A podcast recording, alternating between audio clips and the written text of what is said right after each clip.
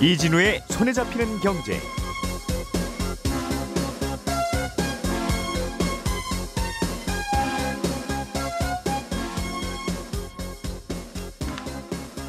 안녕하십니까 이진우입니다.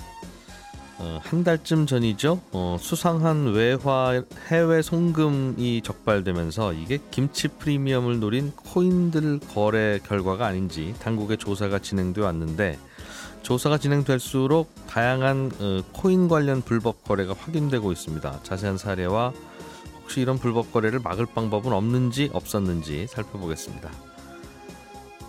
앞으로 금융회사에 금리를 좀 깎아달라고 요구하면 어, 떤 금융회사가 얼마나 잘 받아줬는지를 한눈에 비교할 수 있는 제도가 도입됩니다. 금리 인하 요구권 공시제도라는 건데 이게 어떤 경우에 금리 인하 요구가 수용되는지 아닌지는 좀 모호한 것 같고요. 어, 이 제도 어떻게 운영되고 있는지 좀 들여다보겠습니다. 639조 원 규모의 내년도 우리나라 정부 예산안이 공개됐습니다. 어떤 씀씀이는 늘었고 또 어디에서 허리띠를 졸라매게 될지 나라 살림 계획 한번 들여다보죠. 8월 31일 수요일 손에 잡히는 경제 바로 시작합니다. 오늘의 뉴스를 프로파일링 합니다. 평일 저녁 6시 5분 표창원의 뉴스 하이킥.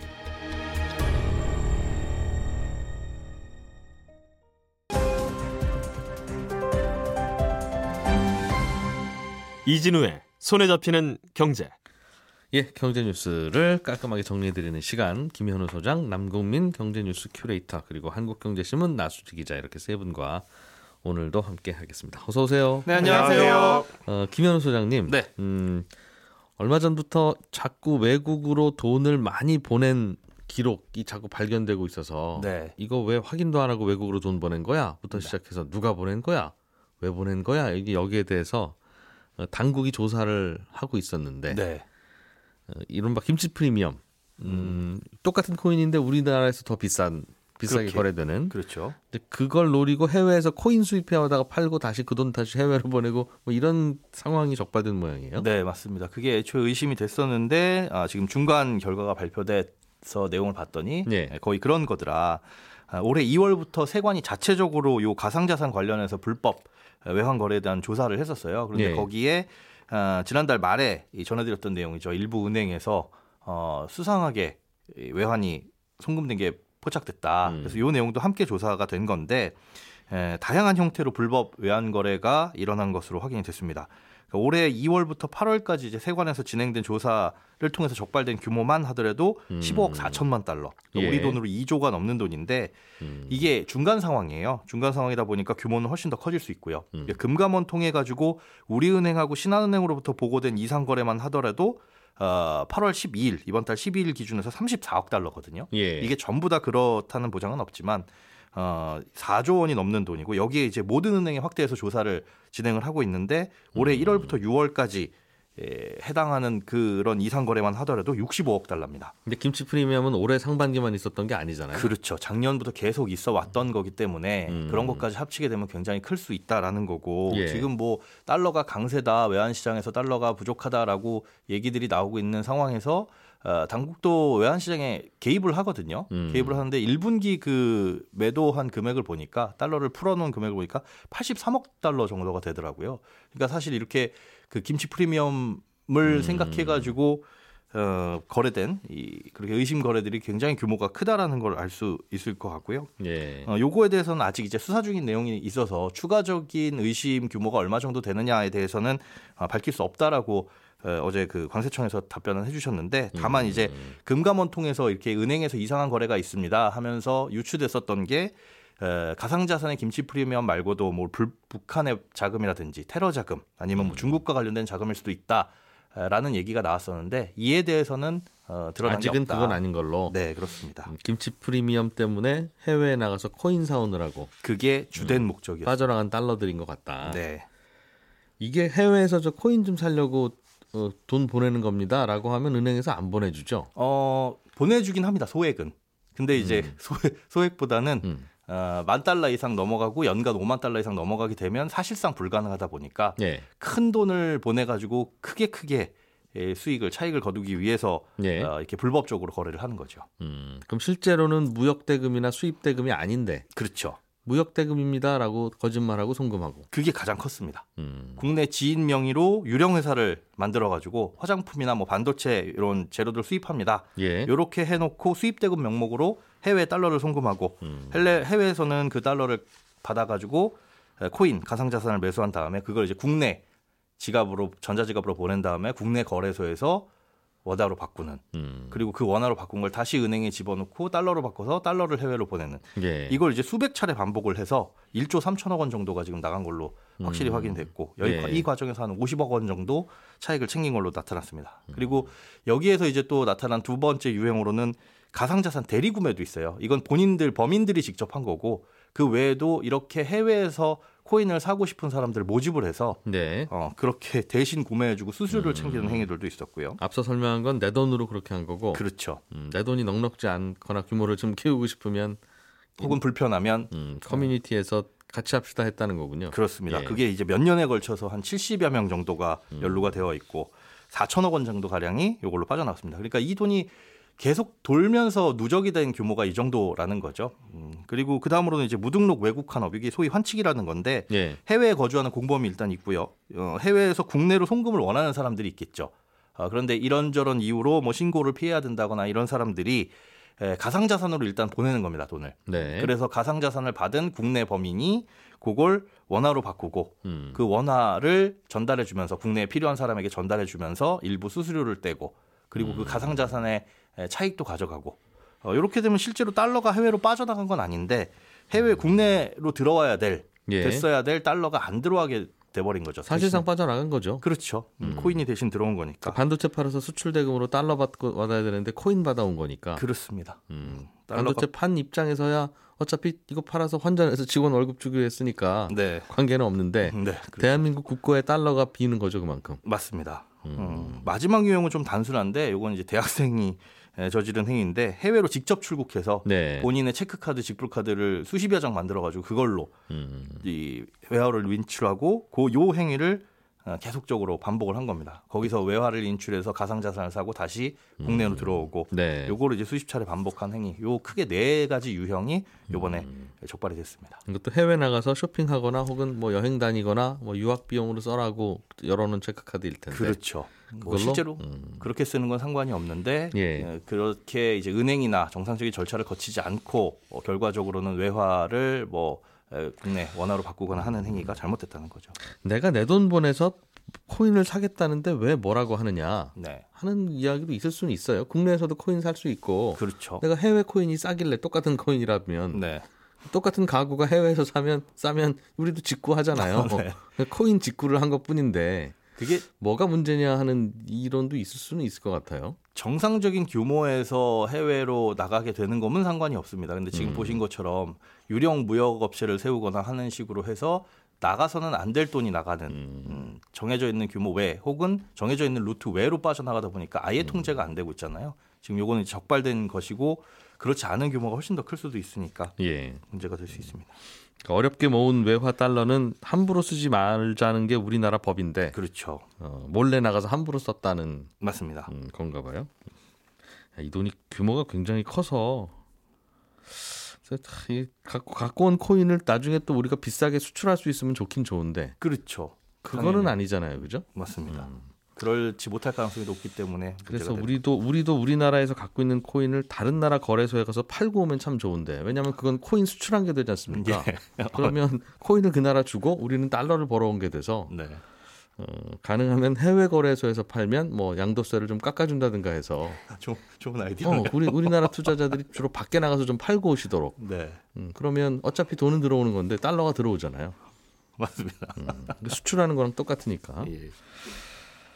자 나수지 기자님, 네. 음, 시- 신용 등급이 높아졌거나 뭐 월급이 올랐거나 승진했거나 자영업자 같은 경우는 매출이 늘었거나 이런 일이 좋은 일이 있으면 그냥 집에서 파티만 하지 말고 은행에 가서 나 금리도 좀 깎아주시오. 어, 라고 요구할 수 있는 게 금리나 요구권이라는 게 있다고요. 그런데 네. 이게 어떤 은행이 그런 요구를 잘 받아주고 어떤 은행은 깐깐하게 안 받아주는지 이게 이제 비교할 수 있게 됩니까? 네, 그렇습니다. 지금까지는 금리 인하 요구권이라는 게 있어도 은행들이 얼마나 이걸 받아줬는지 공식적으로 확인할 수 있는 길이 없었습니다. 예. 물론 뭐 알려진 수치들도 있었고 뉴스들도 나오긴 했는데 그건 뭐 금융위원회가 자료를 내든지 아니면 음. 국회의원실에서 뭐 요청하든지 이런 식으로 그냥 아름아름 알려진 거지 예.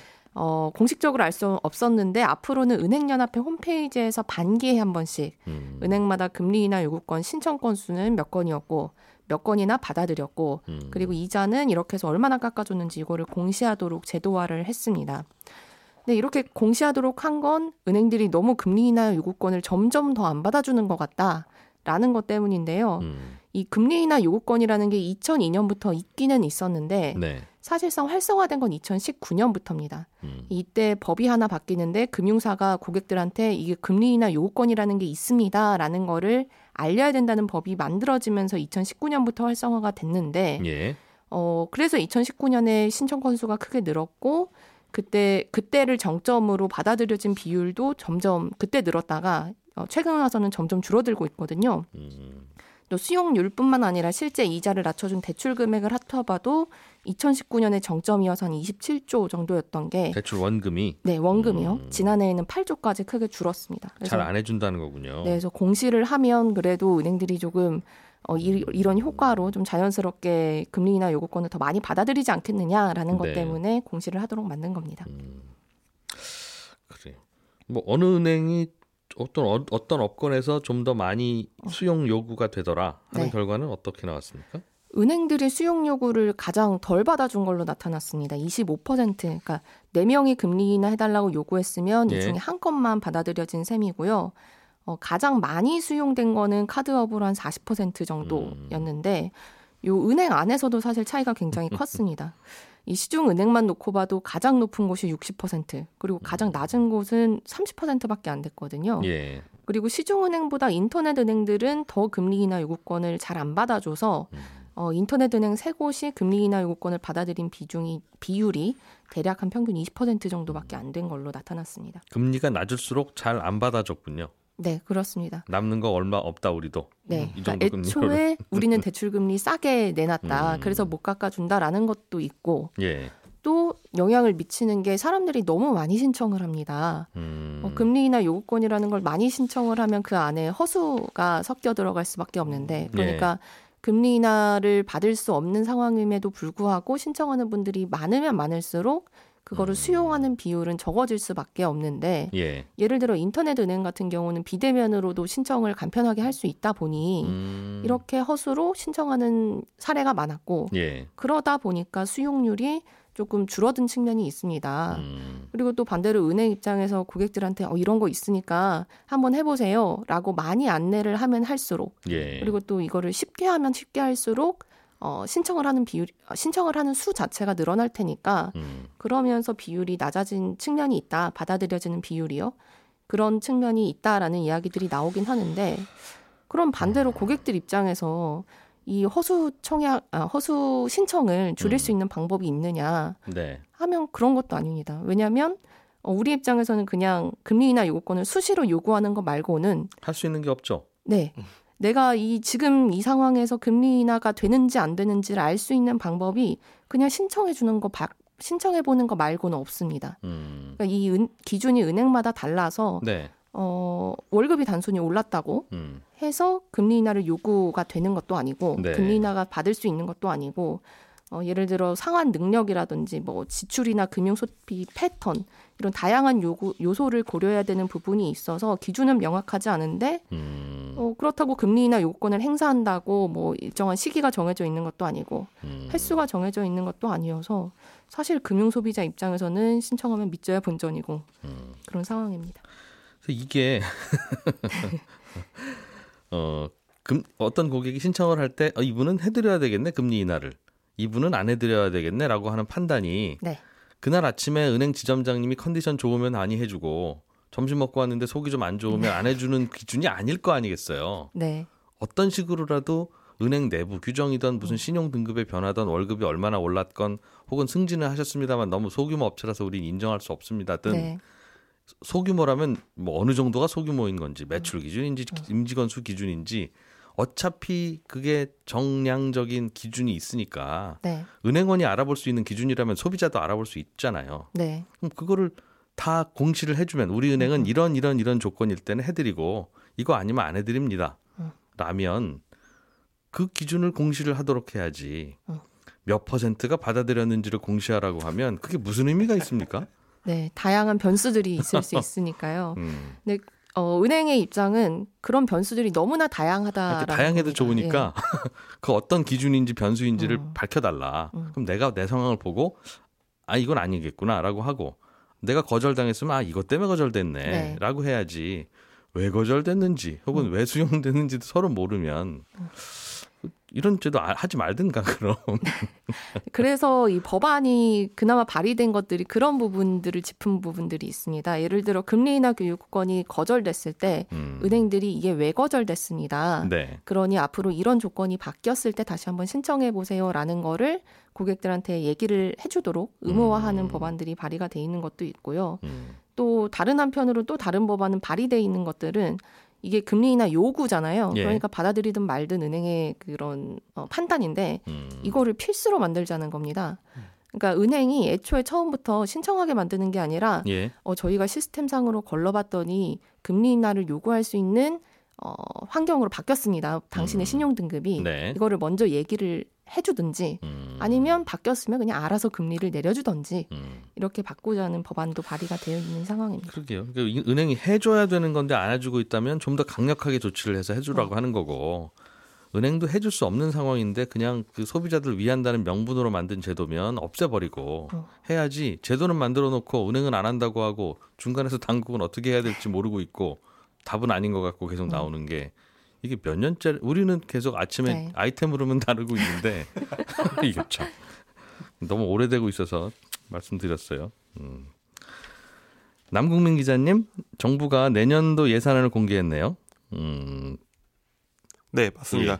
어, 어제 639조 규모의 내년도 예산안, 내년에 이렇게 살림살이를 하겠다 이 예산안을 공개했는데요.